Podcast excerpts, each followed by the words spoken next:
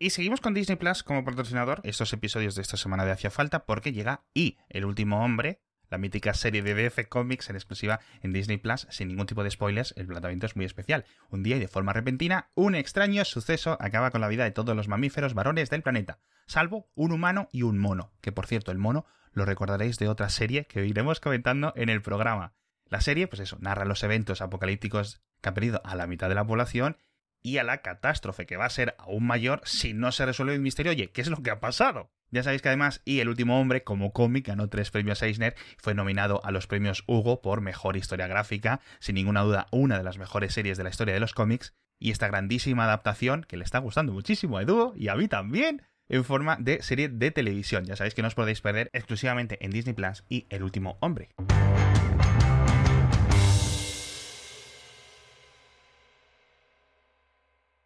Después de 29.001 días entre la publicación de Fundación por capítulos en la revista Astounding Science Fiction,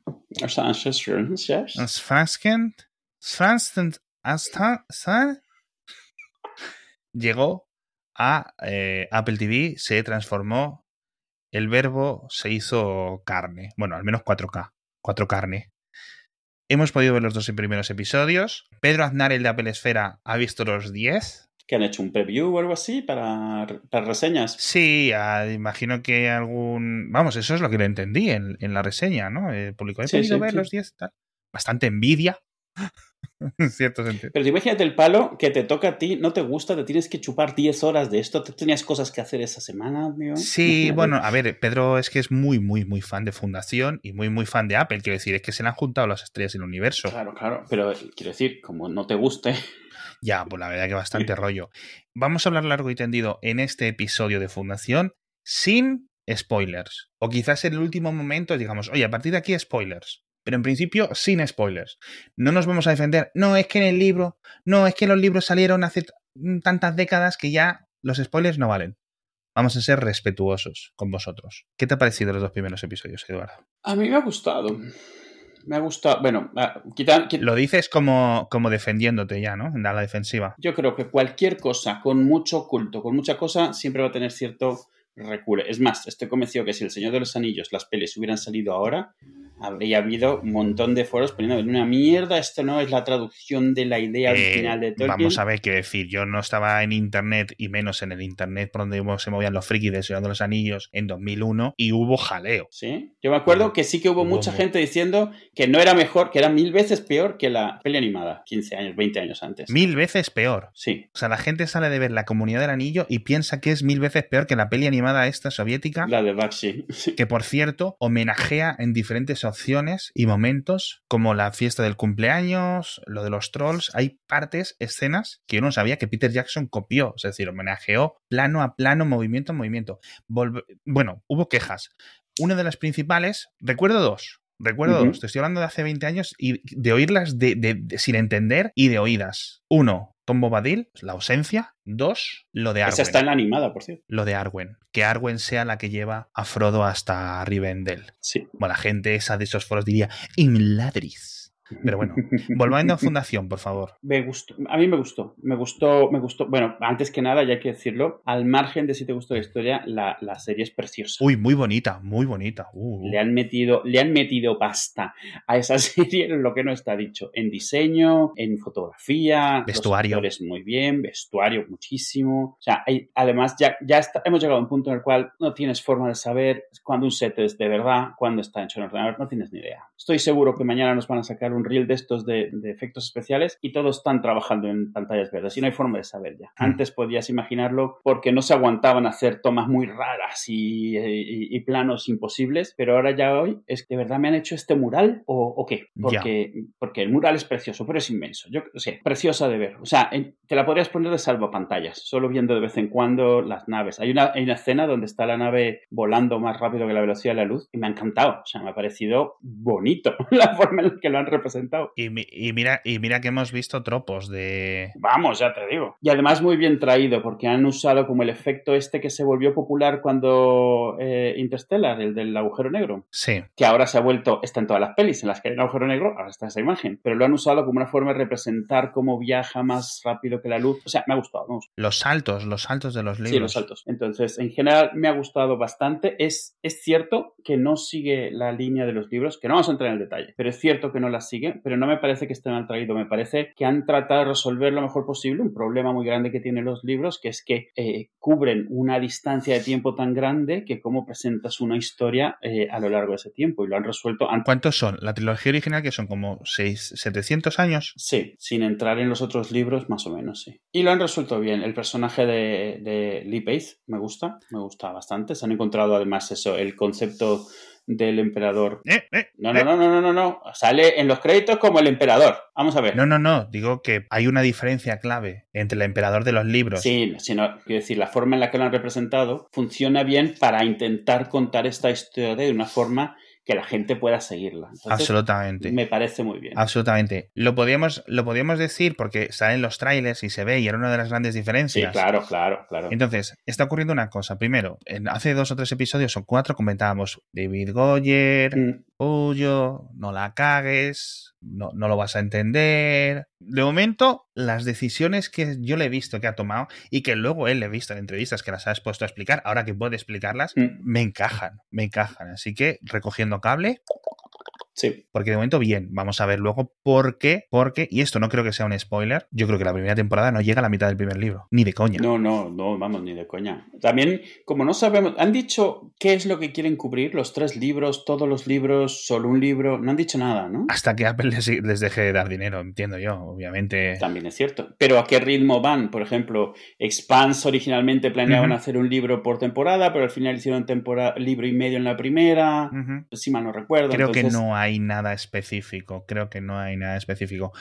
Están estirando. Están estirando. Pero bien, oye, hasta ahora no se nota cansino. Pero también es cierto que es porque al principio son un montonazo de conceptos y sobre todo los primeros dos episodios en particular, la mitad de lo que estás viendo te están enseñando cómo vas a ver la serie, ¿sabes? Te están enseñando el lenguaje de la serie porque no te estás enterando de nada si no has leído los libros porque es un montón de nombres nuevos, de conceptos totalmente diferentes porque esto todo sucede igual que los libros en el futuro. Entonces, pues pues todo lo que existe es diferente a lo que hoy tenemos aquí en 2021, que está bien, pero significa que es como la primera vez que ves El Señor de los Anillos sin haber sabido nada de Tolkien, todos los nombres te dejas, te quedas loco. Sí, sí, obviamente, es abrumador, es abrumador. Pero han hecho, un, yo creo que han hecho un buen trabajo, se lo están tomando con calma, han decidido, esto es algo que lo veréis en cualquier eh, review, cambiar un poco el orden en el que se cuentan las cosas para tratar de eh, tener una especie de hilo conductor, que me parece muy bien, porque no es una serie de, ¿cómo se llaman de estas? De antología, de cuentos sueltos, entonces, pues... Yo sospechaba que iba a ser algo así. Sí. Porque los personajes te duran 50 años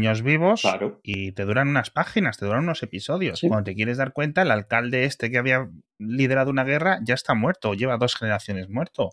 Son cosas hasta que de repente, bueno, pues el final sí es cierto que la, última parte del tercer libro está relativamente condensado, es decir, ocurre en, poco tiempo, si no recuerdo mal, ¿no? Todo esto de Arcadi, etcétera. Se ha mencionado el mulo en el primer episodio, no sale, no sale, no os asustéis, no sale, ¿vale? Es decir, no me han metido ya a este personaje.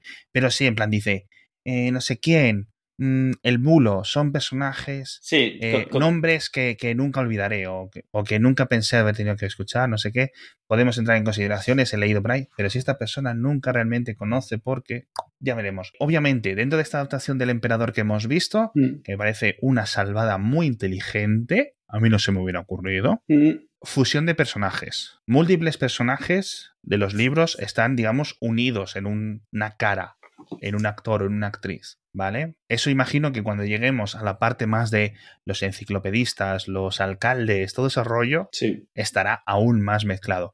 Yo, de todas formas, sigo pensando que va a haber una especie de estrechamiento de esa línea. Es decir, no creo que sean 600 años porque realmente es una cifra sacada de la manga. Claro, es decir, claro. que si me dicen que desde que empieza el primer libro hasta que acaba el, eh, hasta que acaba la historia, por ejemplo, me dicen en la serie, no, son 100 años, no le veo ningún motivo. Otra parte, diferentes planetas, diferentes culturas, es una es nuestra galaxia. Esto es otra cosa Sí. que hay que explicar. Es nuestra galaxia, es como 30.000, 40.000 años en el futuro. Sí, y la humanidad se ha extendido. No es la de Star Wars, es como la de Star Trek, es la nuestra, Sí, pero mucho más adelante. Star Trek es casi pasado mañana comparado con esto. sí. Eh, diferentes planetas humanos tienen diferentes consideraciones y variaciones genéticas leves, porque en 30.000 años tampoco creo que dé para mucho. Mm, Sí, lo que muestran mucho son diferencias culturales, el hecho de haber crecido en un planeta diferente, costumbres, religiones. Exacto, sí. perfecto. Pero peca, que no es que el libro no lo tuviera, porque el libro pecaba, o sea, la simpleza de cada. Pues en este planeta son peca de el género de Star Trek o el género de Star Wars o el género de la ciencia ficción, de que todos los planetas tienen una monocultura, Sí, un ecosistema y ya está. Se En este planeta forma. hace frío. En este planeta es un desierto. En este planeta es una selva. Y todo el planeta. No, ya sabemos que eso no funciona así, ¿no? Pero bueno, es un problema menor. Me hubiera gustado eso, verlo un poco más allá, pero bueno. Tenemos Trantor, que es. ¿Cómo se llamaba la- el planeta capital de Star Wars? Se me da el nombre ahora. ¿Coruscant? Coruscant está basado en este. Es decir, cuando las, eh, George Lucas, cuando dice, bueno, hay un planeta en el centro y es donde mandan, está basado en Trantor, curiosamente. Sí, ¿no? es importante recordar que esto es anterior a Star Wars, anterior a un montón de tropos. Una de las cosas que no pueden hacer en esta serie es repetir un montón de ideas que se inventaron en los libros de esta serie, porque las hemos visto tantas veces desde entonces. Sí. Es lo mismo que le pasaría a cualquier adaptación de Dune, por ejemplo. Lo hemos visto tanto porque ellos lo crearon, digamos, lo volvieron popular, Sí. que ahora tienen que encontrar nuevas formas de contar lo mismo porque si nos lo cuentan igual, lo hemos visto mil veces en cosas mil veces más famosas. Sí. Otras cositas. Es muy pausada. Mm. Yo me quedé dormido en el segundo episodio. No es una serie para ver con sueño a las 2 de la mañana, porque no. También te digo que yo últimamente llevo un par de añitos ya con el síndrome del padre de mediana edad.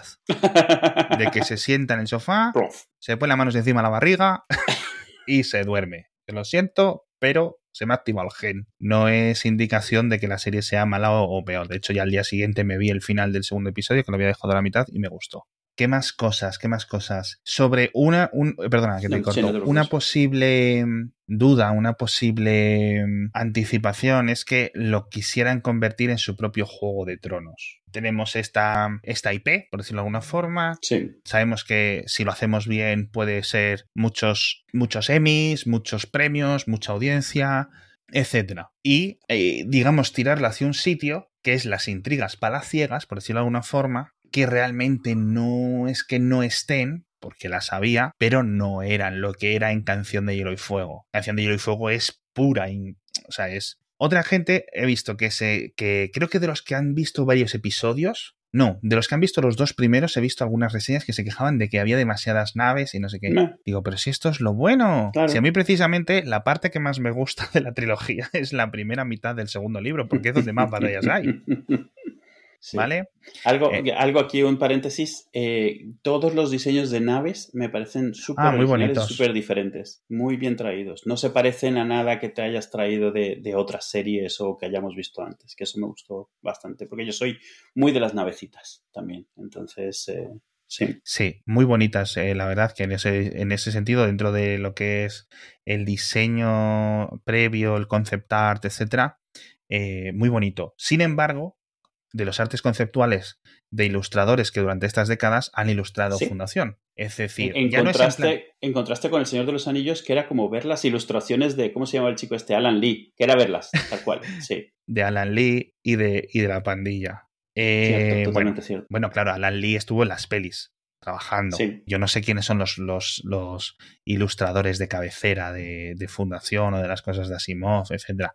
Pero bueno, Mm. aún así, es un es que hay. detalle nada más. Cosas, ¿qué más cosas? A mí, a mí lo que me gustó, lo leí por ahí y me gustó la descripción. O sea, decían que, que esto no es Fundación el libro, es Fundación la serie de televisión. Y lo que han hecho y prometen es que eh, eh, se han metido hasta dentro todo lo que han podido en la historia de los libros, la han desgranado y la han vuelto a montar, pero que se han preocupado mucho de que sea la misma el mismo espíritu de la misma historia. Lo que pasa es que está contado de otra manera, pero lo comentaban así, o sea, como, como, como que habían mapeado todos los libros de una manera que pudiesen reorganizar sin que perdiese el espíritu del libro como tal, pero poder contar una historia en una serie de televisión que es un medio completamente diferente. Medio completamente diferente no solo al haberlo leído en libros, sino haberlo leído en fascículos, que es como se escribió originalmente, que le pasa a Fundación lo mismo que le pasa Adune, que está escrito para leerlo por partes. Entonces tú lo vas leyendo y parece que se repiten mucho porque en cada fascículo tenían un poco que recordar lo que había pasado el anterior. Entonces se siente como que va y viene, va y viene, va y viene. Todo eso lo desgranaron en piezas como un puzzle y volvieron a montarlo de una manera diferente que les permitiese tener ese tipo de, flexibilidad para mantener el espíritu sin hacer algo que fuese fiel pero imposible de, de, aguantar durante más de unos pocos episodios. Y creo que la gente, después de la primera reacción, que es la reacción normal cuando ves algo que conoces diferente a como te lo habías imaginado, está respondiendo bien. Creo que está teniendo buenas reviews. Jolín, mira, yo las, dentro de las críticas, las críticas negativas que he leído de, de esta preocupación de Juego de Tronos, canción de Hielo y que te decía, hay parte que no les puedo decir que no tengan razón, porque el emperador debería, por cronología, debería haber muerto en, el minuto 30 del primer episodio, ¿no? Entonces, parece que eso lo van a expandir. No contratas a Alipais, Alipace, como le digo yo. Alepace. Alepace para salir 30 minutos. Entonces, bueno, a ver cómo lo, cómo lo montan y en ese sentido, me parece que están en la frontera. Ahora, si me dices que el episodio 7 de la primera temporada es algún rollo interno de que si este emperador para arriba, si este emperador para abajo, no sé qué, ahí ya me empieza a caer un poco. No sé qué decirte, pero de momento bien. De momento bien. Eh, pero ¿sabes qué pasa? Que hemos hecho bien una cosa que es ponerlos en lo muy peor, al menos yo. es decir, en la última hora me puse tan pesimista que cualquier cosa me iba a encantar. Y yo creo que la verdad es que está salvando los muebles. Vamos a ver cómo acaba, vamos a ver dónde acaba. El primer sabor de boca yo creo que no es un 10, pero es que tampoco creo que supiera ver un 10 de 10. Es decir, si me dices, no, mira, esta es una adaptación perfecta, te la traigo de un universo paralelo en la que todos los críticos de los multiversos dicen que es la mejor adaptación de Fundación que se puede hacer, ¿no? Mm. Y me la pone y digo, bueno, empezaría a criticar, ¿no? Pues mira, esto no me gusta andar. Así que bueno, ya te digo, como me puse tan mal con que al darme cuenta que era David Goyer, al final de momento tiro cable, recojo cable. Digo, de, lo que habíamos, el, que el miedo que tenías hace tres episodios o cuatro episodios, ya estás más tranquilo, ya estás dispuesto a ver qué más te viene. Y hablando de series del espacio, por cierto, estarás contento. Madre mía, no sé, o sea, no, no, me, no me hagas esto, que nos queda un minuto de episodio y yo no, o sea, no me da, no me da, no me da, no me da el tiempo para hablar de esto. Hoy no, hoy no he currado, prácticamente.